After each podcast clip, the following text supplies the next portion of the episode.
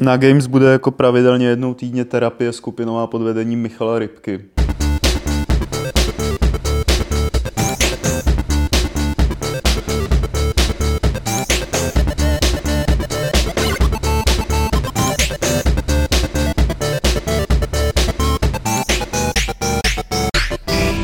Klubovny serveru Games.cz se vám hlásí 62. podcast Fight Club. Jsme tady dneska čtyři rváči, ti tři jsou takový už staří známí, Petr Poláček. Nazdar. Pavel Dobrovský. Ahoj, ahoj. A já Lukáš Grigarno, ale pak tady máme velmi vzácného hosta, kterého snad jako lákáme do podcastu, no už je to několik staletí. Hlavně si o něj píšete celý léta. Michale, Rybko, já bych tě představil celým jménem, ale Michale Wolfe, Rybko, jak tě asi všichni znají čtenáři, proč eh, ti to trvalo tak dlouho, když jsi konečně k nám přišel? Vy jste mě o něco žádali? To je pro mě překvapující informace. Druhá je překvapující informace, že jsem rváč a to od kdy, jako. Od té doby, co jsi tady sednul téhle židle, to je taková jako role, kterou my si tady hrajeme. Takový, takový LARP trochu. Já jsem spíš židle. taková jako klidná osoba, rozumíš ty strategické hry. To je ideální, protože tím pádem tak Pavel může být rváč, Petr to bude takový. Michal. To je v pořádku. Co seš ty? Ty, ty bys mohl jaký... Čím jsem takovej... Že ty myši jsou moc těžké. Ne, Pavel je Rouk, ty, ty, budeš, ty budeš Mák, já budu Bart a ty jsi takový Já nechci být, já nechci být Mák, já jsem nikdy nekouzlil, že jo. Ne, eh, Michale, jsme hrozně rádi, že tě tady konečně vidíme. My asi nejvíc jsou rádi lidi uh, teďka na streamu, na chatu a pak zítra budou rádi i lidi, kteří si to poslechnou ze záznamu. Michale, ty tady samozřejmě nejseš jen tak pro nic za nic, kromě toho, že tě určitě vytěžíme na nějaký tady svoje problémy, které tady řešíme a které máme ve scénáři, tak ty jsi hlavně přinesl ukázat hru, kterou tady Pavel hrál předtím, než jsme spustili vysílání a prej to nějak rozuřilo. Tak eh, co je to prostě za nečte instrukce. No. Protože to, nečte instrukce? To, No nečte instrukce, prostě tam byly jasné instrukce, co má dělat, je tam dokonce i help, který by mu napověděl, kdyby byl trpělivější, ale on jak je v tom Afghánistánu navyklý, že jo, nejdřív střílej, to, pak se ptej, že jo. Prostě. Je to málo intuitivní a já nevím. Já, ne, no, pak dal by se asi říct, že tam je tak těch já bych, já bych to, já bych, já bych řekl, že je takový myší problém jako celé. Tak prosím tě, no, to je zač, teď si teď uh, máš volný pole, dělej si PR a pak to nějak zkusíme. Dobře, to, co to je zač prostě, dobře. Udělali jsme, udělali jsme ve čtyřech lidech takovou indie hru, která se jmenuje Attack the Fridge. Je určená pro iPhone a iPad. Je to logický rychlík. Nevím, se kterou částí má tady Doberman problém, jestli s tou logikou nebo tím rychlíkem. Hele, I když vzhledem k tomu, že stíhal čas, ale ne, ne, nedělal správně úkol, tak si myslím, že spíš tou logikou, než s tím rychlíkem. Ale dostal jsem se, i když jsem to neudělal To ano, to špatně. můžeš. Můžeš pokračovat v rámci celého světa až úplně do konce, prostě můžeš zkoušet. Ale ta obtížnost stoupá, tím musím upozornit. Ta ne, ne. Takže když nebudeš číst ty instrukce, jako, tak je možný, že prostě míra tvé opakované frustrace bude neustále narůstat.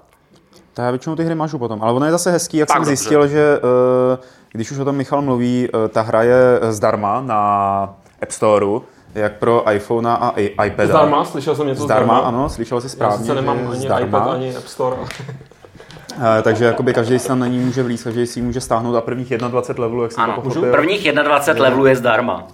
Já ji takhle ukážu na naší HD kameru, zatím za tu dálku o ní budete vyprávět. Výborně, tak jasně, hele, nahodíme radši videa na web nějaký, to bude lepší trošku. To, to myslím bude lepší, slyšel jsem smutné příběhy o lidech, co tady pokoušeli něco předvádět na kameru, jak jim to nešlo a tak dále. To byl jeden, jmenoval se Matsura. Tak no, to je taky vývojář, Michale. Já vím, já vím. A taky se pokouší dělat něco pro tuto bohem posvěcenou platformu, na který nikdo nemůže najít žádný hry s výjimkou těch 25, které jsou vychváleny Applem. Pojď, pojďme zpátky k té hře, teda. je to logická hra? Je to logická hra, přesně tak, je to logický rychlík. Ehm, hraješ prostě za myši, jsou tam dva druhy myší, fialový, to jsou ty nepřátelský, a žlutý, to jsou ty tvoje. Typicky ty máš méně myší než nepřítel, nepřítel jich má víc a teďka jde o to sežrat veškeré jídlo, které je na mapě, a to v časovém limitu. Už jste teda vyřešili, o co tam jde? Myši. Myši. Žerou jídlo. Sežrat všechno Přesně jídlo. Tak zautočit na ledničku, to jsem, to jsem ještě pochytil. A celou je plundrovat. Tak a... Možná, jestli bychom se mohli v tomhle směru věnovat trošku uh, tomu, jak vlastně je těžký prosadit se na App Store nebo s českou hrou na App Store, protože uh, slyšeli jsme určitě už nejen od Lukáše Macury spoustu hororových historek o tom, jak to prostě nejde. Je to pravda? Uh, je to velký problém, protože těch her je obrovské množství. Já jsem sám neměl představu, kolik jich je do okamžiku, než jsem se bavil s recenzentama, který se tím a tím živějí, že recenzují uh, iPhone hry. A to číslo, který říkali, je, že dostávají týdně 350 žádostí o recenzi. Což, když si vezme, že měsíčně ti stačí 30 her na to, aby ten web fungoval a měl každodenní update a každodenní recenzi, je obrovský číslo. Takže nepochybně v tom předfiltrování už prostě 95% her se nikdy nedostane do recenze. Když se nedostane do recenze, tak nejsou vidět že jo, na tom webu a tím pádem mají velice nízkou šanci, že se dostanou prostě mezi, mezi ty první. No to pro vás musí být takový jako discouraging, eh, že jste se do toho vůbec pustili. Vy jste Tyjo, doufali, abych, vy jste byl doufali... úplně, abych byl úplně přesný a exaktní. Nevěděl jsem, že to je až tak blbý. Třeba jsem si myslel, že Apple dělá to, že když máš novou hru, tak ti vystaví prostě mezi nové hry. Ale není to pravda. Aha. Uh, a co vám teda teď zbývá, když to máte v rukou, když na to není vidět, když na to teda nejsou, když ty recenze jsou vlastně ve frontách, co vám zbývá, jakým způsobem Musíme se dělat to... promo sami a musíme čekat, že jo. Obrovská výhoda na App Store je ta, že jakoby náklady na distribuci jsou nulový. To znamená, že ty hru můžeš nechat na App Store libovolně dlouho a když je dobrá a nakonec se chytne a vznikne kolem toho nějaká komunita, tak se později začne prodávat. Je tam spousta titulů, kterým trvalo třeba tři čtvrtě roku, než si jich někdo všimnul. A zase, a to je hrozně zajímavý, potom se dostanu do té kategorie nový a pozoruhodný. po těch tři čtvrtě roce, potom se tam jako prosadili. Už i sám zapomene, že si tu hru udělal. Přesně že? tak, a potom koukáš, jako co se to stalo prostě. No, ale myslím si, že potřebuješ mít velký štěstí a, a nebo dohromady taky velkou dávku marketingu, aby se prosadil. Že to prostě bez toho nejde. Ale myslím si, že ten problém nemají jenom malí a nezávislí tvůrci. Myslím si, že ten problém má, má třeba i jako velký firmy jako Electronic Arts který se musí potom docela hodně snažit, aby prostě prodali prostě ty svoje velké tituly, dělají velké slevy. A ty už mají že tu marketingovou mašinérii. A ty jsou a mají tu značku, že jo, přes kterou to můžou Přesně stát. tak. Hele, a možná spousta diváků teď a spousta posluchačů potom uh, má nějaký HTC nebo tady tyhle ty systémy Androida. Uh, co stálo za tím vaším rozhodnutím udělat to teda vlastně pro ten iOS nebo pro ty Appleovské věci a ne pro ty druhý? Je to, je to v podstatě velice jednoduchý. Uh, iPhone je jedna platforma. Android je obrovská množina různých platform, které dohromady spojuje to jméno, ale každá z nich je upravená tak, že skoro musíš tu hru upravovat pro danou platformu. Když uděláš hru pro iOS, tak se dá relativně snadno zařídit, aby běžela jak na iPadu, tak eh, na novém iPhoneu, na starém iPhoneu, prostě dá se to udělat. Jsou tam relativně malé kroky, používáš prostě stejný kód, používáš jenom grafiku v různém rozlišení a máš aplikaci, která ti jede na všem. To s Androidem je nesmírně složitý udělat. A uh, tak ještě jako mám takovou jednu otázku, která mě vždycky zajímala u všech tvůrců her. Já jsem vždycky rád, když se sejdu s nějakým tvůrcem her, víš. No. A uh, to sice, jaké dětské trauma tě inspirovalo k tomu, že jsi zvolil zrovna myši do uh, své hry jako hlavní protagonisty? Tak jako upřímně řečeno, problém, se kterým se já, jako, já jako člověk, který se kolem vývoje her pohyboval přes 10 let, už neřeším žádná traumata. Prostě, divný, prostě ale... padla baterie návrhu, co bychom mohli udělat za hru. O tom se no, nehlasovalo, ale řekněme, jsme se o tom bavili. Bylo tam nějakých deset námětů, tak někteří se vyhodili rovnou, někteří se vyhodili později, a myši zbyli. Je to úplně jednoduchý, takhle, takhle se vyrábějí produkty, že jo? A ono to určitě přijde víc do kurzu eh, probírat nějaký mobilní hry nebo hry na tyhle ty platformy, protože to bude mít brzo každý, jestli už to teď nemá každý, i když zřejmě ta penetrace jako smartphone. Dynamika nás... růstu je neuvěřitelná, že teďka ano. vyšel nedávno na Business Insideru graf, který ukazuje grafy prodejů pro jednotlivých platform a celkem jednoznačně z toho vyplývá, že mobilní eh, platformy budou za chvíli dominovat absolutně prostě, mnohem víc než PC. No ne, ale ne, víš co, nezůstane to jen tak, že, že nakonec úspěšní budou jenom ti, co to zachytili z začátku, nebo se nějakým způsobem prodrali na vrch a bude hrozně těžký se tam dostat ještě? Zřejmě existuje několik strategií úspěchu, jedna z nich je ta rychlá, jak říkáš, ty být první, ne, být, být prostě první. Vychrlit tu hru okamžitě, prostě, když těch aplikací ještě málo protože taková ta představa o tom, že se budou dělat drahé hry, jo, že se budou prodávat, já nevím, za 10 dolarů a tak dále, ta se rozpadá s tím, jak nastalo tomu, čemu se říká uh, run na nulu prostě. Průměrná cena aplikace, která se dneska prodává je za dolar, málo která se prodává dráž, a tím se ti stahují ceny všech ostatních. Že? A máš teďka už tak obrovské množství různých verzí zdarma, že vlastně ty si můžeš pořídit ten telefon a do konce svého života hrát jenom demo verze. Což, což ti bohatě stačí a neutratíš za to nikdy ani kačku. Což, jak jsem čet, dělá zhruba nějakých 80, skoro 90% jako lidí, co, co mají Přesně nějaké tak. iOS zařízení. Což Přesně je teda... tak. Pak když se musíš, musíš vejít do 10% jako uživatelů, to je docela drsný. A víš, co je ještě, ještě drsnější? Ještě drsnější je to, že lidi, co mají iOS zařízení, u nich je třikrát větší pravděpodobnost, že aplikaci koupí, než ty, co mají Androida. A o to to je ještě hustší. Jo, to je prostě ten druhý důvod. Jsou naučený, no. Přesně tak, jsou hmm. naučený, že prostě platí a tohle to mám jako uh, od vývojářů, kteří se to srovnávali, že jo, prostě dělali si nějaký porovnání, kolik jim lidi kde kupujou. A vypadá to, že lidi, co prostě mají na uh, iPhone, jsou ochotní i platit i za hry. Zatímco ty, kteří si prostě koupí smartphone prostě s Androidem, tak ty si stahují jenom, kde má bohatím to stačí. Což je zajímavý potom, jako kde se vezmou ty peníze na vývoj těch her, že Já jsem teď nedávno právě mluvil s již zmíněným Lukášem Macurou o, o věcech na iPhone, eh, protože on je dělá na iPada, který teda jako úplně brečel skoro, promiň Lukáši, z toho, že... V uh, jo, taky, taky, promiň. Uh, z toho, že vlastně jako se hrozně devalvuje uh, cena toho výrobku, tím, že se nastřelují ty nízké ceny, nebo ta hodnota. Jo, a že to je vlastně konkurenční prostředí, ve kterém ve chvíli, kdy nemáš pořádný kapitál, a který do toho jsi ochotný investovat, tak nemáš šanci uspět. Přesně tak, to je velký problém. A tak jako by vždycky jednou za čas je tam nějaký, jako přijde nějaká náhoda, že jo? Nějaký titul, který nějakým způsobem se prostě prosadí, i když nemá brutální marketing.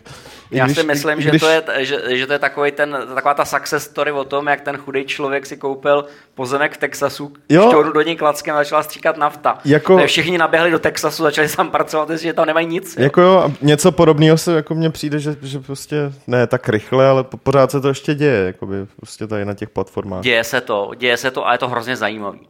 A je hrozně zajímavý, u kterých her se to stane a přiznám se, že já naprosto netuším, proč některé hry fungují. Třeba pro mě čirá záhra jsou Tiny Wings, taková ta s tím ptáčkem, jak tam skáče přes ty kopce.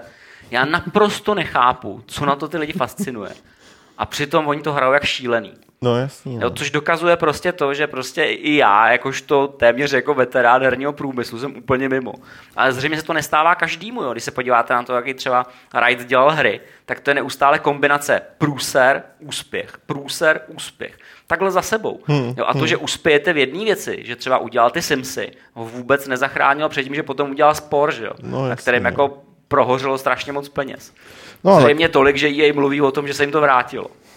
no, jako nemluvili o tom nikdy, takže... No, no tak o... aspoň se snaží tvářit statečně, ale Jasně, myslím si, že... o tom. Ale tak jakoby o to jde, že, že na tom PC nebo na, na těch konzolích je hrozně těžký udělat rychle dva, tři projekty za sebou velký.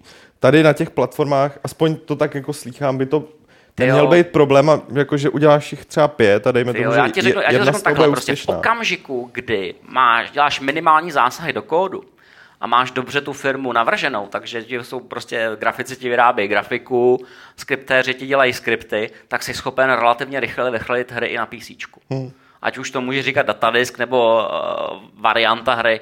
Jo, všimni si, kolik her se objevilo v podstatě na technologii Duma.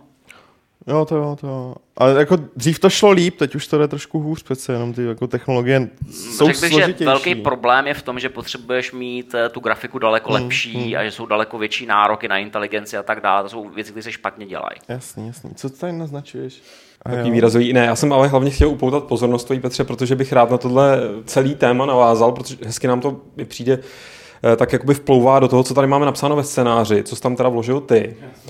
A, a má to nějaký krycí název Project Fiona, nevím, jestli to souvisí se Shrekem nebo s něčím jiným, ale... Je to takový uh, ošklivý a má to není být, to zelený. Ale... Má to být snad nějaká vize výkonného PC tabletu od Razeru, což beru, když vidím tady tady nějaký tablet, který uh, teda není PC, a nevím, jak to má s výkonem, ale evidentně je to něm, docela slušný. Ta, ta, ta scéna velmi žije, hlavně teda ta herní, která nás zajímá nejvíc, tak Myši tam žijou v tom. Petře, jestli by si mohl teď teda vzít to slovo a vysvětlit mě a postupně i ostatním, co tady teda Razer má za vizi Já. a jak to případně souvisí s tím, jak jsme tady bavíme o tom, jak se vy teda bavíte o tom trhu mobilním, nebo jak to no já, já jako to ne, nemůžu moc vysvětlovat, že? to spíš jako je, je na nich tam jde jenom tak o tom, popiš. že... Dobře, Razer teď prostě na CESu, kromě jiných věcí, uh, představil takový jakoby fakt výkonný tablet, je tam prostě výkonný, je to de facto PC, který má podobu tabletu, uvnitř je výkonný procesor. Nemluvili o tom, jaká je, jaká je tam grafika, což je jakoby vždycky podivný, ale ukazovali na tom prostě jako nějaký Space Marine a, a Assassina a takové věci. No a jejich jako uh, návod, návod na to, jak prostě hry z tabletu udělat zajímavý, je to, že tam přidají prostě madlá dva klasický ovladače, jo. A můžeš tomu teda při, připojit klávesnici a tak dále, běží tam podle všeho Windowsy a není tam žádný no, Počkej, to jsem systém. viděl takovou nějakou no, tu fotku, přesně. která teda na jednu stranu vypadala strašně komicky. A možná proto se tady teda Michal teďka pochechtáváš, nebo nevím, jestli Já se naprosto Ale na druhou stranu my jsme, já jsem teď udělal strašnou věc vlastně v pondělí, když hmm. jsem tady byl v redakci a měli jsme tady takový Amiga eh, dejchánek, by se dalo říct. Hmm. Psali jsme o tom na Twitter. Tak já jsem udělal příšernou věc, že jsem si zase koupil svoji druhou hru na, teda na ten svůj Android příšerný a, a R-Type a, a vňukali jsme, že to nemá prostě ten můj mobil něco takového jako bočního, co by se teda, ono se to kupuje dá ovládat docela dobře e, i tak, e, tím šmrdláním, ale ale že jsme se shodli hmm. na tom, že by nám něco takového chybělo a pak když teda to vidíme, že to Razer nějak realizuje nějakým způsobem, tak to vypadá prostě, už nás to tak rozesmívá. Protože to něco, jednak, co chceme. Jednak to vypadá blbě a jednak jako mě samotná myšlenka jakoby super výkonného tabletu, na kterým můžeš hrát hry, mně přijde jako obskurní, protože za rok to bude starý na to, abys na tom hrál teda ty jako moderní PC hry. Není to vyměnitelný.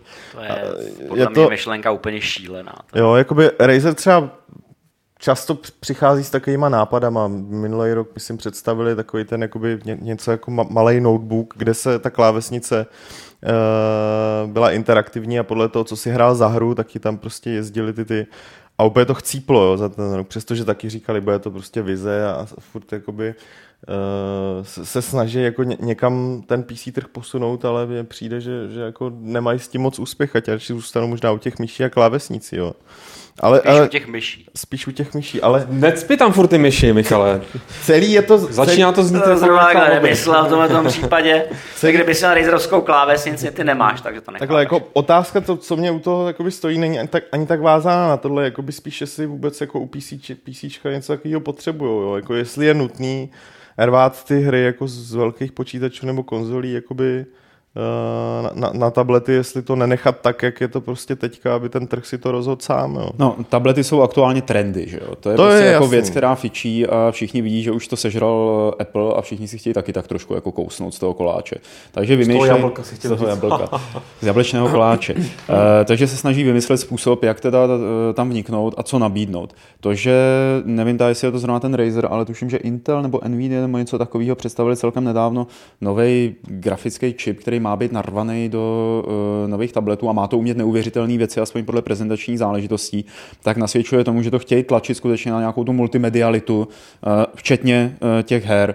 A nebudou to jenom tablety, teď, já nevím, jestli už nevycházejí ty ultrabooky, jestli už, nebo jak jsem tomu říkal. Ultra... Ultrabooky jsou takový ty štíhlý. No, no, no, no, no, jasně. Takže to bude jako ten trend toho zmenšování a toho, uh, aby ten trh, aby to bylo výkonnější a menší, což mi vlastně přijde jako logický, aby to tak bylo. A zároveň ten argument, který si říkal, že prostě za rok to bude starý, že a nebudou tam běhat ty nejnovější hry, tak ten sedí taky. No.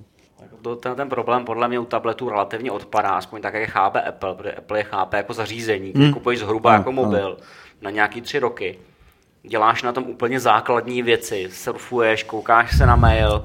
Konzumace médií. Konzumuješ v podstatě média, když máš chvíli času a tak dále já nevím, v posteli je to úplně boží. No, že člověk sedí v posteli, prostě hraje si s tím.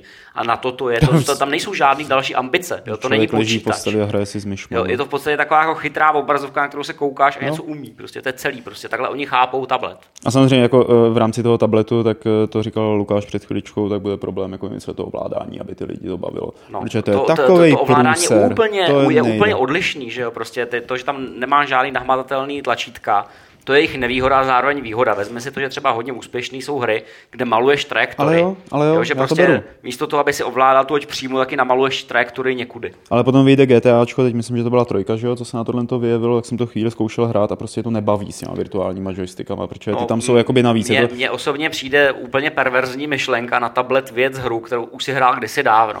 Já jsem ten, ten zážitek měl u Chinatownu, kdy jsem si stáhl Chinatown, chvíli jsem ho hrál a říkám, co tu tady probo vlastně dělám. A, po, a měl jsem podobný zážitek i u SimCity 4, který ačkoliv byl technologicky udělaný velice dobře, tak jsem ho chvíli hrál hmm. a pak jsem přišel na to, že už jsem to hrál, tak proč bych to na tom hrál? Jo, já chci hrát prostě jiný hry, něco jsem ještě nevěděl, prostě něco, co je koncepčně zajímavý. Třeba Cut the Rope je zajímavý, že jo, nebo takovýhle hry. Zookeeper, třeba no. Zookeeper takový. Nebo teď, jak se to jmenovalo, ten Attack the Fridge, ne? ne, to byla nějaká hra z 80. si pleteš, Attack the End. No. Ale můžou uškrtit tím, tím sluchátkem, má to kevlarový stužení prostě. Rozhodně. By se mi cukal, aby to my, my, my je budeme vracet teďka. Čím, jako čím větší skandál uděláš do té kamery, hele, tím líp se to pak bude prodávat. Až, až tím příštím mikrofonem, ten by měl být jako už kevlarově jako vystužený. To se hodí. A to mělo být taky motivace, abys třeba ještě přišel zás, víš, jako ta, jako... Ne. A tam až uděláš hru jako o jiných zvířátkách zase, víš? Tak, eh, no ale posuneme se teď eh, od eh, mobilních platform a tabletů a takových nových bazmeků k něčemu, co postihuje víceméně celý internety, všechny internety, nejenom ten jeden, ale i ty no. ostatní. A já jsem, si, já jsem vlastně si to připomněl dneska ráno, když jsem hledal něco, jsem si chtěl ověřit na Wikipedii a, Ona nešla. A vyskočila mi černá stránka a jsem si uvědomil, a dneska je vlastně ten slavný den, kdy k nám byl ne zaveden, odveden. ale odveden. Kdy od nás byl odveden internet. Internet a je to samozřejmě blackout v rámci protestu proti legislativám, kterým se říká SOPA a PIPA, tak hezky jako zkráceně. Uh, vím, že my jste to tady rozebírali, že myslím v tom podcastu. My jsme tak jako by nějak, nějak nastřelili. Já teda s tou Wikipedii ještě dodám, že opravdu jsem se včera asi jako snaž, v noci snažil psát. Jako za dlouhou dobu ne abych všechny ty informace z ní vytáhl dřív, než mi ji vypnou. A ona teda eh, není vypnutá eh, na mobilech a na, tady na těch tabletech a tak, je vypnutá jen na PCčkách. S tím, že případně se to dá i obejít skrz JavaScript, to oni přímo píšou, vypne, oni přímo píšou jako, že... Oni prostě to... počítají s tím, že kongresman neví, jak zjevnout JavaScript, takže prostě bude odsouzen prostě se koukat na, na protest. Vy jste se o tom bavili teda, myslím, že to je, pardon, dva díly na zpátek. A od té doby tehdy to vypadalo poměrně černě, protože sice se ta vlna těch eh, nějakých protestů nebo různých firmy, takový spíš menší, případně občanské iniciativy a nezávislý, závislý, tak eh, se Věra proti... Polová tak se, to věděla už jako před 20 lety. Tak Věra Polová je ten, kdo to tam zaved, že jo, jako do, do, přednes ten návrh, ale tak eh, vš, tyhle ty různé skupiny se uh, už vyjadřovaly proti Sopě, my jsme tady řešili, že vlastně, kdo to byl, uh, Epic, že jo, jako jeden z takových nejvýraznějších vývojářů proti tomu vystoupil, jako teda velmi uniformně, jakože ne. No a nebylo moc jasný, jestli, jestli to bude mít nějaký teda ohlas v tom kongresu, případně tam, kde je potřeba, aby to ohlas mělo. Teď to vypadá relativně dobře, znamená to to, že teda vlastně ten návrh původní byl stažený a že se o něm budou bavit zase asi teda až v únoru, ale že evidentně eh, spousta těch kongresmanů obrátilo v nějakým způsobem, že i ty, kteří byli úplně pevní v kamflecích, tak teď teda říkají, jo, tak mý voliči mi řekli, že mi vysvětlili, že to asi není tak No, v Iránu žít nechtějí. Oni hlavně jako zjistili z ničeho nic, že mají voliče uh, ve skupinách, o kterých předtím nevěděli, že tam nějaký voliči jsou. Například v Evropě? Uh, no, ne, například jako takový, celá ta jako skupina těch geeků, že jo, kolem Redditu a tak podobně, která se začala velmi hlasitě ozývat. A uh, jak napsal někdo v nějakém komentáři poměrně chytře, uh, oni si to asi dvakrát rozmyslí, jestli Sopu a Pipu uh, vůbec nějak, nebo Sopa je mrtvá a Pipa je teď to aktuální. No, mrtvá pocit. není právě. To je nebo že, no, to je whatever ale prostě, že tyhle dvě věci jako dvakrát si rozmyslí, jestli je ta schválí, nebo jestli se nějak eh, hodí do zákonu, protože se blíží volby v Americe, eh, což by mohlo podtrhnout nohy eh, kdyby ta prosadili, buď jedna strana nebo druhá strana by prosadila tady tyhle ty regulace a tyhle omezení. Takže asi, asi jako momentálně politicky to není nejlepší krok, aby to prošlo.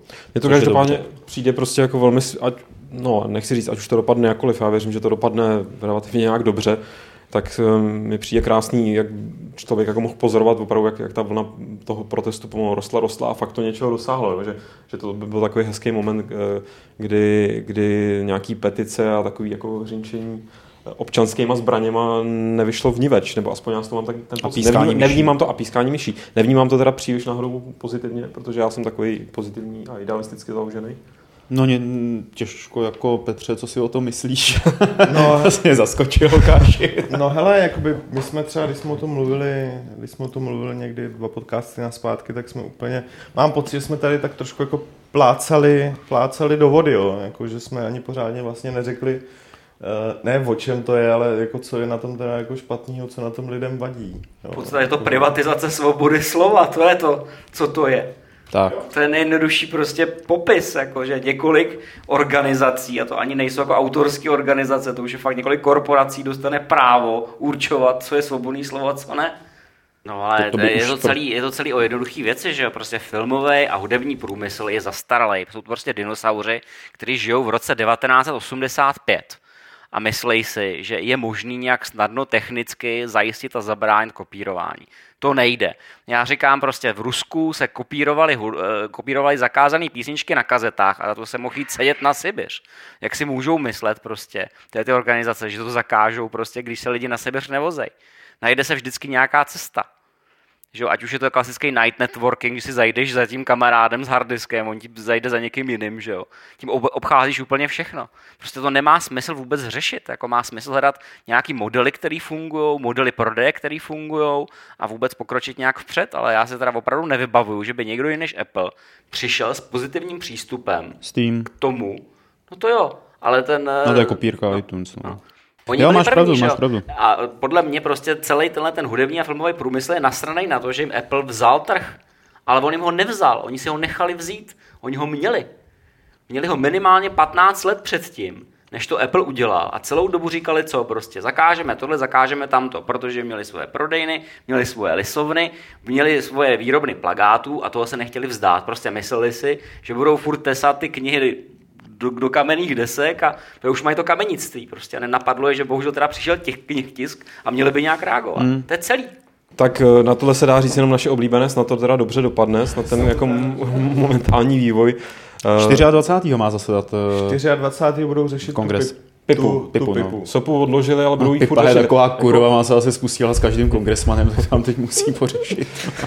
Ni- ni- Nicméně, jako na, v podstatě mi přišlo na té Wikipedii, že to bylo i krásně zhrnutý, tam když člověk odklikne na ten blackout, tak tam je to velmi jako dobře sestavený ty jednotlivý teda body, včetně toho závěru, že ohledně Wikipedie je to ještě takový, uh, jak, se to, jak se to říká, takový trochu ošemetný, že vlastně Wikipedie poprvé za svoji historii se postavila jako mimo tu svoji neutralitu, nebo vystoupila z té neutrality, že jo, takže...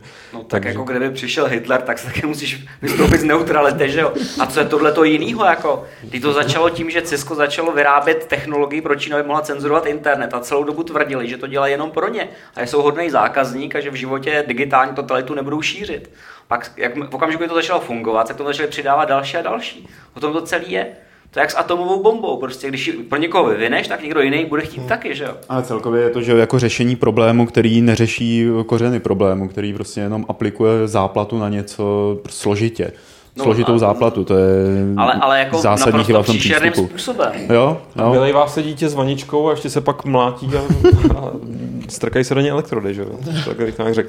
No, uh, každopádně doufám, že se to někdo teď stopoval, že jsme konečně mohli změřit takovou tu konstantu, kol, jak dlouho trvá, uh, když se někam pozve Michal Rybka a dojde řeč na Hitlera. tak ale pojďme, eh, ne, nebudeme tady okupovat náš podcast je- jenom, jenom takovýmhlema smutnýma nebo mm, temnýma tématama. Pojďme k něčemu veselýmu. Co se odehrálo, co je dneska? Je čtvrtek, Středa? Lukáši. Takže skoro před týdnem. Ale byla to samozřejmě akce Press Start, druhý díl, druhý kolo, nebo jak, jak to nazvat. Já bohužel jsem se tam nedostal, nevím, jestli Michal, ty jsi tam nahoru nebyl na Press Startu? Nebyl. Nebyl, ale vy dva, Petře, Pavle, jste tam samozřejmě byli. A spousta myší tam byla taky. a spousta myší. A Michal tam poslal svoje nebyla tam i agenty. třeba Plišová Krysa nahoru? Nevím, člověče. nevšiml Ale eh, a já teď po vás vlastně bych kucí chtěl, protože jsme to tady samozřejmě hojně propagovali, eh, tak i nějaký... Oni museli totiž. Tak jasně, no. Nemuseli. Jste mediální partner. Tak. Což znamená, že to, co nevidíte za kamerou, že za, za Petrem stojí Bohdan prostě zkuší míří na něj. Jako, míří mu na zátek. Ne, jestli byste to mohli teda nějak eh, zhrnout, případně i pro lidi, kteří tam uh, nebyli, jako třeba já, a zároveň, Pavle, znova ještě nějak odpovědět nebo vysvětlit jasně. tu věčnou otázku, eh, která teď tady i v chatu zazněla, no. eh, jestli se objeví nějaký záznam. Je to vaše. Eh, Já začnu teda nějak od toho krátkého shrnutí pro všechny, kdo nevěděli nebo neví pořád, co to je a nebyli tam. Prestart je komponovaný večer, který se tematicky věnuje nějakému hernímu žánru a rozebírá ho ze tří úhlů pohledu. Z historického, to je přednáška obvykle novináře, nebo zatím to vždycky byl novinář herní, nějaký, který jako mm, je v daném žánru kovaný. Pak je tam rozhovor s vývojářem eh, nějaké hry ze žánru. Eh, Tentokrát jsme tam měli Martina Vaňa z, Bohemie, z Bohemky, který dělá Armu trojku a předtím tam byl Honza Modrák, který mluvil o FPS střílečkách, z toho tá vlastně jasný, že téma večera byly FPS a nakonec eh, tam byl filmový teoretik Zdeněk Blaha, eh, který, eh, přišel mi to velmi zajímavý, ukázal, jak se vlastně filmový průmysl nechal inspirovat eh, herním výhledem FP, FP First Person a jak to tá přenesl do těch eh, nástrojů, se kterými obvykle pracuje. Eh, Zdeněk to tam ukázal na nějakých srovnávacích eh, videích, eh, kdy se ukázalo třeba, jak vypadá FPS hra nějaká konkrétní, myslím, že Half-Life tam byl porovnaný s Cloverfieldem eh, a ta podobnost tam samozřejmě jako byla veliká, samozřejmě tam byl i Doom a tak dále. Takže tohle to je prestart. Eh, my jsme eh, to už schrnovali, respektive Petr to schrnoval v článku, který vyšel na Games, já to klidně zopakuju rád, protože jsem byl upřímně překvapený tím, kolik přišlo lidí. Přišlo tam asi o 40 lidí víc než minule, což znamená, že jsme, nebo možná o 50, že jsme se dostali na hezkých 200 lidí. Včera jsem byl shodou okolností eh, v Oku na akci, bylo to v kině Oku, eh, na akci TEDx a tam jich bylo asi jenom 147. Tak jsem si říkal jako wow. Asi to... 147? Já, ne, já jsem se ptal a oni pak možná nějaký ono přišli ještě. Jo. To je zajímavé, jak odhadneš to prvočíslo. Uh, zeptal jsem se na pokladně, na počet platících. Aha, takže jsi to no. věděl. Tady jsem to věděl, ale pak možná přišli ještě nějaký. Jo. Uh, Neplatící, když ještě tam byli takový ty černý pasažéři. Uh, takže to mě jakoby, uh, potěšilo to mě, potěšilo to kino, kino Oko. Doufám, že my jsme potěšili vás všechny. Uh, taková ta otázka, která, jak Lukáš říkal, se pořád vrací, jestli to bylo zaznamenané na uh, kameru, jestli bude záznam. Ne, nebude. Byly zaznamenány části přednášky, části přednášek, nějaký prostřihy, které můžete vidět ve schrnujícím takovým rekapitulačním teaseru, který je i na Games eh, v tom článku o prestartu, ale jinak vlastně toho další videomateriály nemůžou ani být, protože jsme až na ten rozhovor nenatočili eh, žádnou přednášku celou. Mm, vlastně to je asi jedině dobře, protože ono by vás nevadilo, nebavilo hodinu a čtvrt koukat na uh, přepálený plátno, pod kterým se pohybuje velmi nezřetelný Honza Modrák a uh, vypráví tam něco. Jo, to je... To jako nepodceňuji filmový vkus lidí, kteří vydrží koukat dvě hodiny na nás, jak tady sedíme. Uh, oni, to stejně, oni, oni, to mají stejně cvaklý jako na background, že jo, poslouchají nás jenom jako No. Jak jsme si ověřili tím, že tady jednou za pět minut uděláme nějaký skopičiny a nikdo na to To je fakt, nebo, nebo přepínáme na, na točky. Stranu, že když Honzu Modráka pořádně nalíčíte a zvýšíte jeho kontrast, tak bude jako vizuálně daleko přitažlivější. Že? Tím to jo, ale my jsme ho stejně ani nenatočili. Jediný, co jsme nenatočili no, celýho, jediný, co jsme natočili celý, byl ten rozhovor s Martinem Vaněm a uvažujeme o tom, eh, že to se stříháme a že to vydáme. Pak, když to uděláme, tak to bude tady na Games, ale um, moc nedoufejte. No lidi ti tady, lidi, dobře, pár lidí na chatu ti tady oponuje, že naopak by je to bavilo, ten záznam, ale spíš bych se, Bohužel. spíš bych, aby jsme, aby jsme, abys to neměl tak jednoduchý, Pavle, tak já se zeptám na jednu věc, která mě tak jako taky hlodá, hlavně to hlodá lidi, kteří třeba to mají, jsou jakoby přespolní, eh, jestli uvažujete o tom, že by ty příští díly mohly být buď v pátek nebo o víkendu, že ten čtvrtek, jestli to není úplně Nepřijde mi takový nejšťastnější, ten nejšťastnější Prestart den. Eh, se koná v Praze, eh, což vylučuje víkendy. Je to pořád velmi eh, okrajová zájmová akce, která být naplní kino oko, tak nemůžeme u ní doufat, že by mohla konkurovat kulturnímu programu v sobotu, případně v neděli, mm-hmm. který v Praze je. To bychom šli do přímé konfrontace se spoustou koncertů, se spoustou filmů, divadelních představení a nevím čeho jiného, co lidi, eh, na co lidi chodí. Eh, to samé ostatně v pátek, eh, čtvrtek, tomu se tak jako říká malý pátek, tak nám přijde ideální a optimální. Teď akorát jediný vlastně co bylo jinak oproti prvnímu dílu, bylo, že jsme začínali po devátý hodině až večer, což protáhlo celý prestart do půl dvanáctý v noci, jestli si dobře pamatuju, Petře. Tak nějak zhruba, no. Eh, a to samozřejmě příště se pokusím, aby to opět bylo těch sedmi hodin, tím pádem, aby to končilo dřív a třeba i lidé, kteří... Mm, já si třeba osobně myslím, že je pro většinu lidí mnohem jednodušší zůstat tam díl, než, než jakoby přijít, přijít na tu sedmou. Jo. I, I, pro studenty vzhledem k tomu, že bylo zkouškový. Jo. A jako řek, spousta těch lidí, jako co, nám tam přiš, co tam vám přišla, tak jako byli studenti prostě, tak jako v těch sedm hodin i z vlastní zkušenosti vím, že jako několikrát tam prostě ještě sedíš a čekáš, až na tebe přijde řada a jako můžeš, než můžeš někam vypadnout, že takže ta devátá hodina, já bych se to třeba úplně nevzdával, mně to přijde fajn. A je fakt, že vy cílíte jako to, to vlastně se, tím se dá i odpovědět na ještě druhou výtku, kterou jsem tady napsal, aby jsme to měli trošku jsem vyvážený. Četl a chtěl jsem to říct, tak to řekni. Uh, že, že někdo, někdo hodnotil tu přednášku uh, Bludrovu o důmovkách, že to bylo takový příliš možná mělké, mělké nebo po povrchu. Ale vy, a pak vám, já... vám nejde o to nahnat tam hlavně. Já k tomu ještě dodám, že teď tady byla připomínka, no. že pochybuje ten člověk o tom, že lidi, kteří chodí do divadla nebo chodí na prestart, by šli do divadla. A můžeš pokračovat. Já, já, chci jenom, já chci jenom říct, že vám, vám nejde o to nahnat tam hlavně hráče. To znamená, ne, není to úplně cílený na třeba cílovku tady teďka podcastu, aniž bychom to vůči vám, naší milované cílovce, mysleli nějak zle. Vůbec ne, vůbec ne. Ta akce byla od začátku koncipovaná tak, jako že to je interaktivní večer pro filmového diváka, že je to třeba pro 35 třicátníky nebo lidi, kteří už nehrajou, chodí do práce, nemají čas hrát, chtějí se dozvědět, co je v těch hrách nového. Um, že to má být, vlastně nemá to být ta nerd party, jo. a to zase opět jako nevztahujte na sebe nebo uh, proti sobě, ale my jsme tam, my se kombinujeme v našem kreativním týmu, jsou dva lidi, je tam, je tam Bohdan Heblík, uh, což je vlastně uh, výtvarný ředitel celé věci a grafický designer, ten vlastně lobuje za tu za takovou tu filmovější část, za toho filmovějšího diváka a já tam potom lobuju za toho uh, herního diváka nebo herního návštěvníka. A po, co jako jsme zjistili, tak uh, se poměrně ty naše přístupy doplňují a, a potom v tom kině je tak jako 50 na 50 hráčů a takových těch lidí, kteří se skutečně přijdou něco dozvědět o hrách, protože ani nemají čas, nehrají je z jakýkoliv důvodu. Eh, těch lidí je tam tolik třeba i eh, protože ta propagace běží eh, ve Světozoru, v Aeru a v Oku před každým večerním, před každým představením. Tam jede ten trailer a měli jsme i celkem solidní pokrytí v médiích, i díky Games. Dostali jsme se na spoustu míst, kam jsme jako nevěřili, že se dostaneme. Já teda musím to asi... říct, že i když oceňuju tvou snahu prostě jako přinést hry mainstreamu, hmm. tak mi pořád připadá, že tady říkáš jako tahle ta akce není nic pro vás. Uh, to není tak úplně pravda, pak, když tam někdo přijde, pak, když tam přijde ten hráč, Eh, tak tam najde svoje, tak tam najde hodně pro sebe, najde tam informace, které do té doby třeba Takže nevěděl. Co těm z mýho, divákům, z mýho pohled... řekneš, ať tam, přijde, tam přijde víc nebo míň? Nebo... Uh, víc samozřejmě, jako víc líp, uh, ale nebudeme kvůli tomu měnit uh, vlastně tu dramaturgii večera. Uh, kvůli tomu, že kritické hlasy se ozývají vždycky a opět se jich ozývá méně než jako těch pozitivních. No to vždycky. No to není no, tak úplně pravda. Snáší prostě.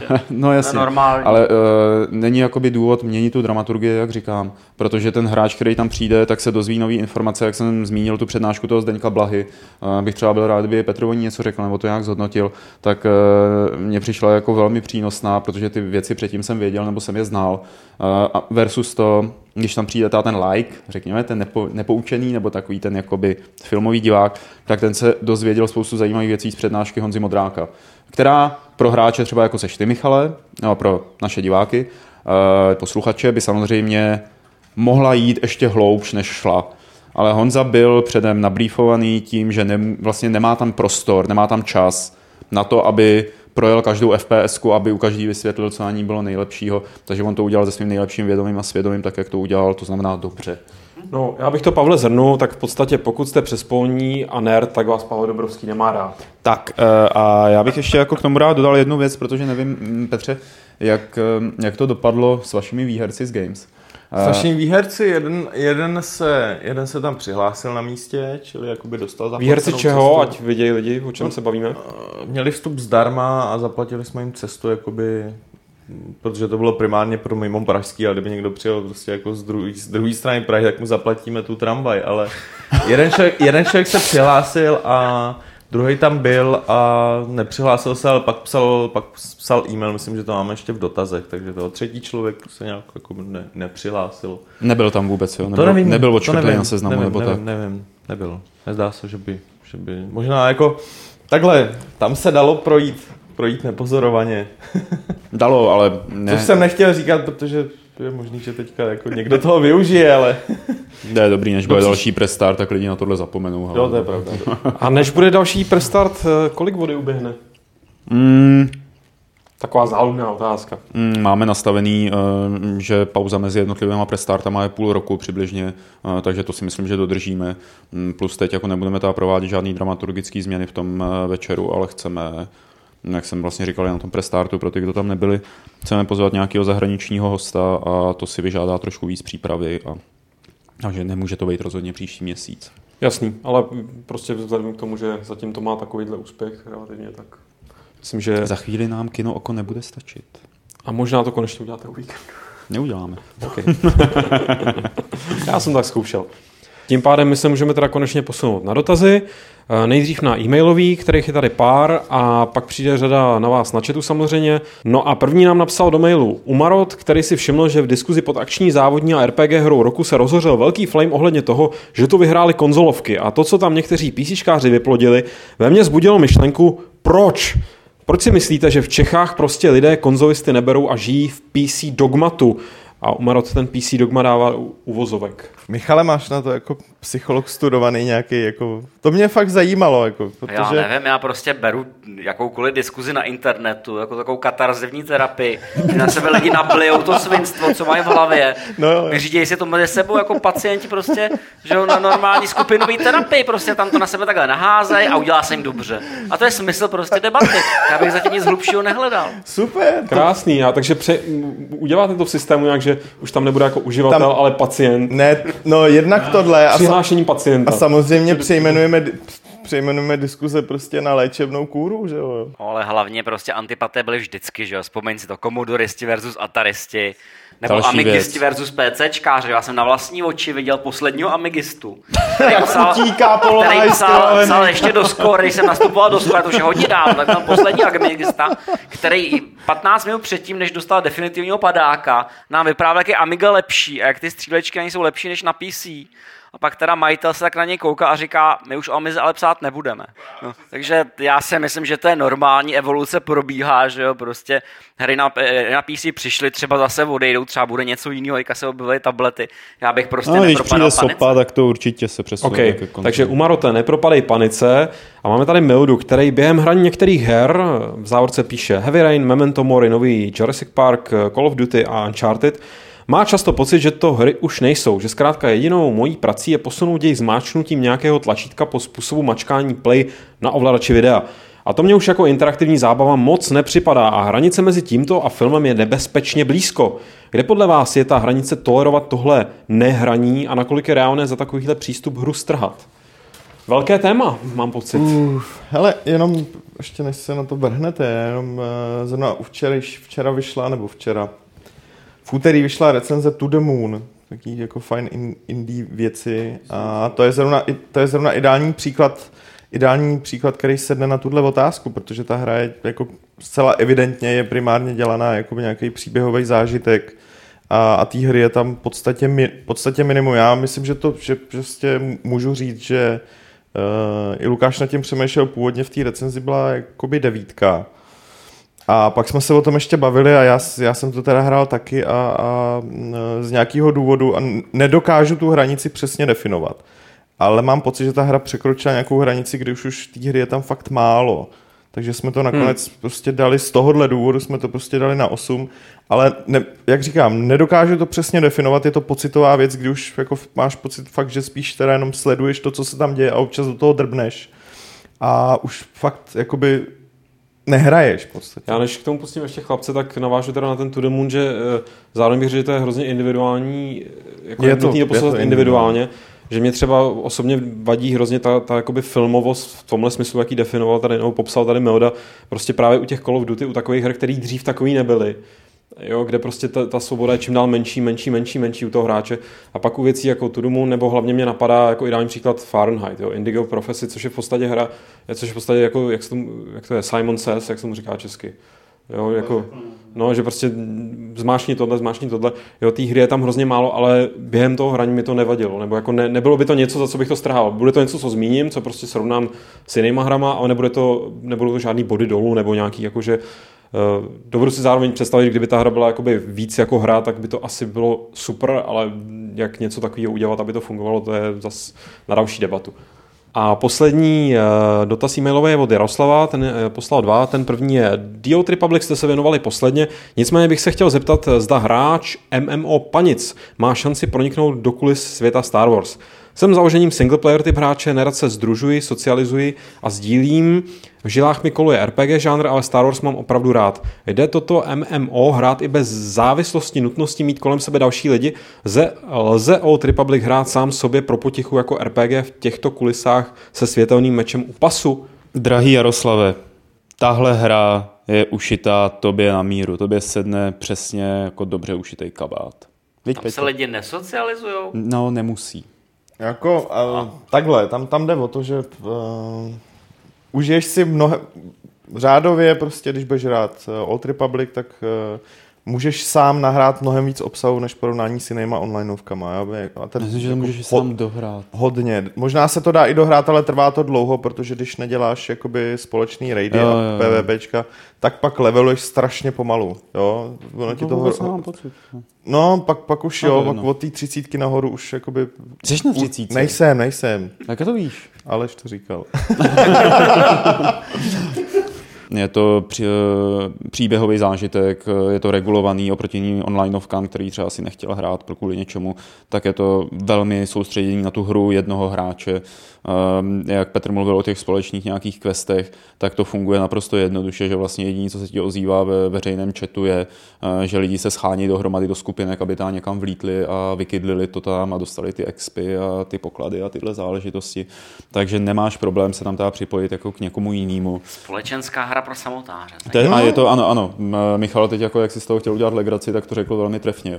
Já z toho mám ten pocit, že to je vlastně online hra pro single player, playerově orientovaný hráče. Já se nedělám legraci, já to říkám dobře, ale vtipně. Dobře, ale vtipně. Rychle, ale kvalitně. Je fakt, že, je fakt, že taky občas jako hraju Monopoly sám. Ale to už je hodně smutný. Jako. Máš to taky párkrát, máš to zrcadlo. okolnost. jsem taky párkrát zažil, ale. Když, to je zajímavé tohle. Když pes nemá chuť hrát, takže asi tak. tak to ještě řekl bych klientský zajímavější. A hraješ Monopoly s On si s tebou normálně povídá ten pes? Chudák. No, myslím, právě, že ne. Tam z jakých okolností. Petr mu to vždycky pošopne na boardwalk a on jenom, no zaplať hotel, tam mám tak psí hotel. Nekoupil si z Times Square. Tak, uh, proč ne? No a Jaroslav se pak ještě To je trénink, ta... já bych jenom dodal, že to je prostě trénink. OK. S tím psem? Ne, no. no a za druhý se Jaroslav stručně ptá, jestli si já doplním jsou asi znalost nebo prostě zahraju si Planescape Torment, o kterém jsem tady někdy asi prohlásil, že jsem to nikdy nehrál moc, což je pravda. Já jsem to vždycky skončil někde hned na začátku. Protože Planescape Torment teď vychází ve skóre, Máme tady dívko, když tak jako... A to je do soutěže, Z okolností tady máme i to dívčko, ale já ho nepotřebuji, děkuji, já už mám Planescape Torment nějakou dobu s Good Old Games a Jaroslav mi píše, že je na to už nějaký widescreen mod. Jo, mod, jo, já jsem si vlastně stěžoval, že mě to vadí, jak už to je to takový starý a malý rozlišení a tohle. Tak jestli nějaký funkční widescreen mod, tak myslím, že si doplním někdy Planescape Torment. Tak, no a teď je ta správná chvíle, kdy... Kdo chce na cigáro, tak si asi zajde na cigáro. Ale tak jo, víš co, běžte na cigáro. Tady ti člověče někdo, to není úplně dotaz, ale že ti někdo děkuje za dětství s tvými články. A člověče, já, já tohle musím, musím využít, mě přijde vlastně strašně vtipný. Já si pamatuju, eh, já nevím, kolik je mezi náma eh, let, myslím, že to není zase takový velký generační rozdíl, že já vypadám poměrně mladě, ale zase už tak mladý nejsem. Ale já si pamatuju, že jsem člověče psal do Score dopis, že tam ještě byl ten předěl že jsem se tě na základě tvýho, ne recenze, ale návodu na Star Command Revolution, co si určitě vybavuješ tuhle hru. Ano. A kterou já dodnes obhajuji jako jednu z nejlepších jako RTS, co jsem hrál. Hra. Tak jsem tobě psal dopis, jako že jsem jednak teda něco jako že děkoval za Star Command bla bla bla. Mně tehdy bylo 16, jo 16, to jsem psal z Gimplu. A a vím, že ty jsi, a jo, ptal jsem se tě, že jsem nebyl schopný prostě se dostat někam dál a tehdy ještě prostě jsem už jako internet byl a já ho neměl, takže jsem ne, ne, nenašel žádný návody. Takže si teď vlastně uvědomu, zažívám takový docela bizarní pocit, jak, jak vlastně si můžu říkat, jak jsem to dokázal, jak jsem to dotáhl do té jedné místnosti s tím Michalem Rkou, Takže já ti vlastně taky můžu tady děkovat za návod na Star Command Revolution, protože bez toho bych... Tyjo, já jsem strašně rád, že jakoby potkám docela dost lidí, kteří říkají, že aspoň něco četli, třeba já nevím, úvahy nebo témata, hmm. nebo i ty recenze, jestli jim to líbilo, já jsem rád, že se to prostě vám líbilo, prostě, to je prostě úplně super. Mě to, mě to konec konců taky bavilo a hrozně mě se mi líbil i ten fakt, že jsem zjistil i z reakcí čtenářů, hmm že jak existovala ve své době v těch 90. letech takový to hnutí jako čtenáře idiot, pojďme mu prezentovat něco blbýho, jo, prostě. Takový no, to, já tomu, existuje já, to, já, já, tomu, já tomu říkám hnutí alá Maxim, prostě. Jo, jo kdy okay. se prostě si, si, hrajeme na ty velký pubertáky, prostě. A to já naprosto nesnáším, protože drtivá většina čtenářů, zvláště kteří hrajou hry a jsou technologicky pozitivní, jsou velice inteligentní, jsou chytrý. Mě třeba naprosto nadchlo když jsem potkal eh, po mnoha letech eh, kluka, který čet moje články a je to dvojitý, dvojitý doktor, jednak práv, jednak arabistiky a my jsme se celý večer potom kreativně hádali o problémech Blízkého východu. Jo? Vidím, to je pro- taky člověk. Blízký východ a vstoupil Pavel do Ano, jsem tady. Salam alaikum. A to je, to, je, to je taky jako člověk, který říká, že prostě na mých článcích vyrost a to je dobrý. To já jsem velice rád. Karol se ptá, jestli hrajeme někdo z nás nějakou hru aktivně pravidelně na nějaký třeba vyšší úrovni, jakože v klanu.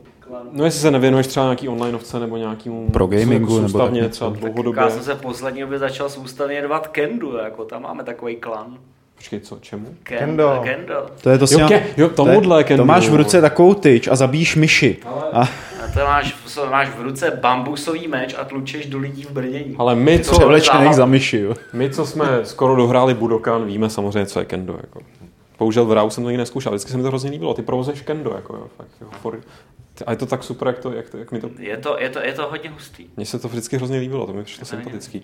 Jsi slíbil v Budokanu, totiž já teda No já to si znám to jenom skrz pamatuju taky z hry, že, že že jo, tam sněl nunčaky, tak to jsme se ho furt karate, pak tam bylo ta, ta tyč, eh, bo, že se to jmenuje nebo jak, a pak tam bylo kendo, který se mi strašně líbil, protože jsem vždycky jenom takhle stál, asi dvě minuty, ten protivník taky takhle stál, pak se konečně to Ačko odhlo udělalo ten krok a jsem měl, a konec. To bylo boží, jako to bylo prostě... To by si měl vyzkoušet naživo, ale to bys možná koukal. Takhle to neprobíhá, jo, No naše... naprosto. Právě, že jo. To je totiž výborný, to že to, to, že to je neustále v pohybu a pořádně si u toho zařveš.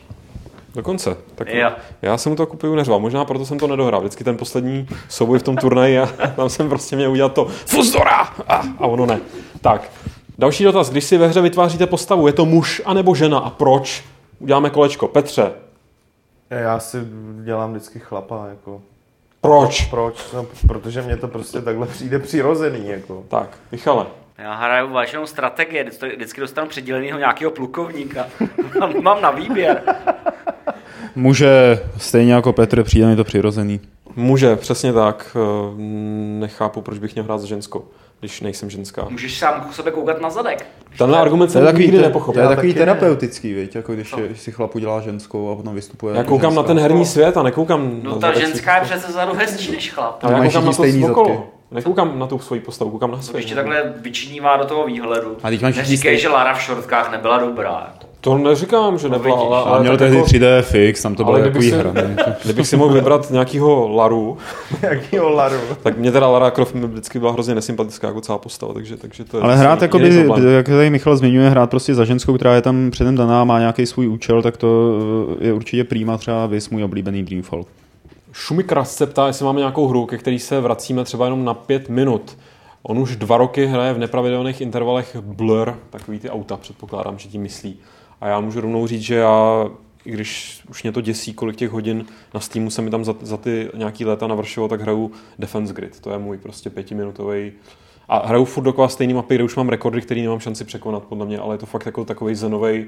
Je to jako, jako já nevím, někoho baví okopávat zahrádku, asi tak mě baví prostě postavit si ty věžičky. Už v podstatě i třeba stavím skoro stejně, už nevymýšlím ani nový strategie, takže to je zoufalost nad zoufalost, jo. ale i když zrovna teď nedávno jsem jednu mapu vyřešil úplně jinak než kdykoliv předtím a měl jsem z toho takový krásný pocit, ale, ale Defense Grid to je moje pětiminutová guilty pleasure, nebo jak to nazvat.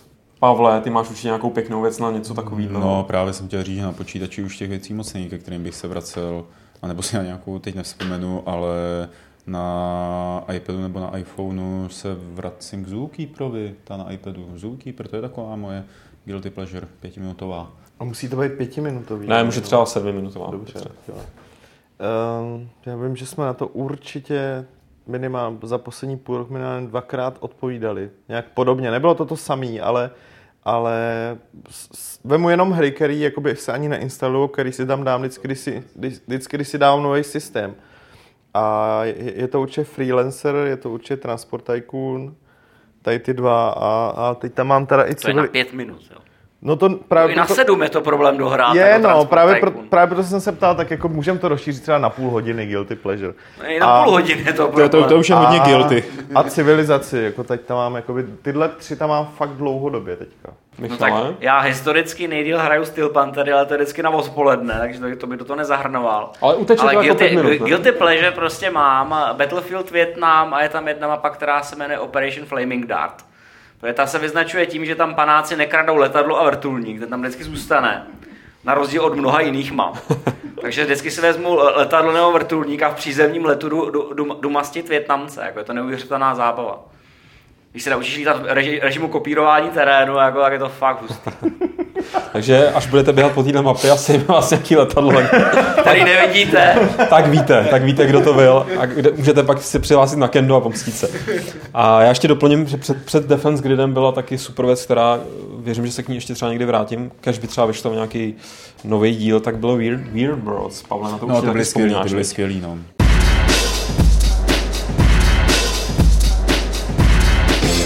A protože nám eh, Lukáš utekl, že prý neodkladně musí někde něco splnit, tak nastupuje eh, záložní moderátor Pavel, eh, se kterým tady už zůstal jenom takový jako oficiální nezáložní šéf-redaktor Games Petr a Michal nám taky někam utekl, asi na Kendo.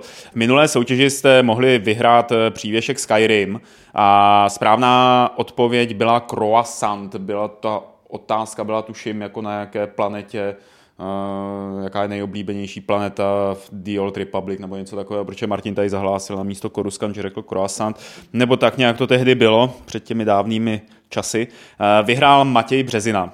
Matěj, gratulujeme. Uh, nová soutěž bude o bílou, opravdu velmi elegantní, hezkou elkovou mikinu s kapucí z Assassin's Creed Revelations. Vzadu to má takový to logo prostě a Ubisoft a vepředu to má tak jako hezky napsaný Assassin's Creed Revelations. Eh, je to elková velikost, je to bílé, takže jestli jste špindírové, no, se často třeba polejváte kečupem nebo nějakými těmihle věcmi, eh, tak možná nesouděžte, protože byste si to hodně rychle zamazali. A tuhle mikinu vyhraje ten, který odpoví hm, správně na otázku, s kým hraje tady Petr Poláček Monopoly. To pro jistotu zopakuji. S kým hraje Petr Poláček Monopoly. A tím se eh, s vámi loučíme, teda už jenom my dva takže Lukáš je pryč, Michal Rybka je pryč, ale ještě na odchodu e, sliboval, že se ve Fight Clubu staví i v budoucnosti, protože ho to bavilo. Loučí se tedy Petr Poláček. Nazdar. A Pavel Dobrovský. A je tady ještě pravidlo Fight Clubu číslo 62. Myši se nikdy nesmí krmit po půlnoci.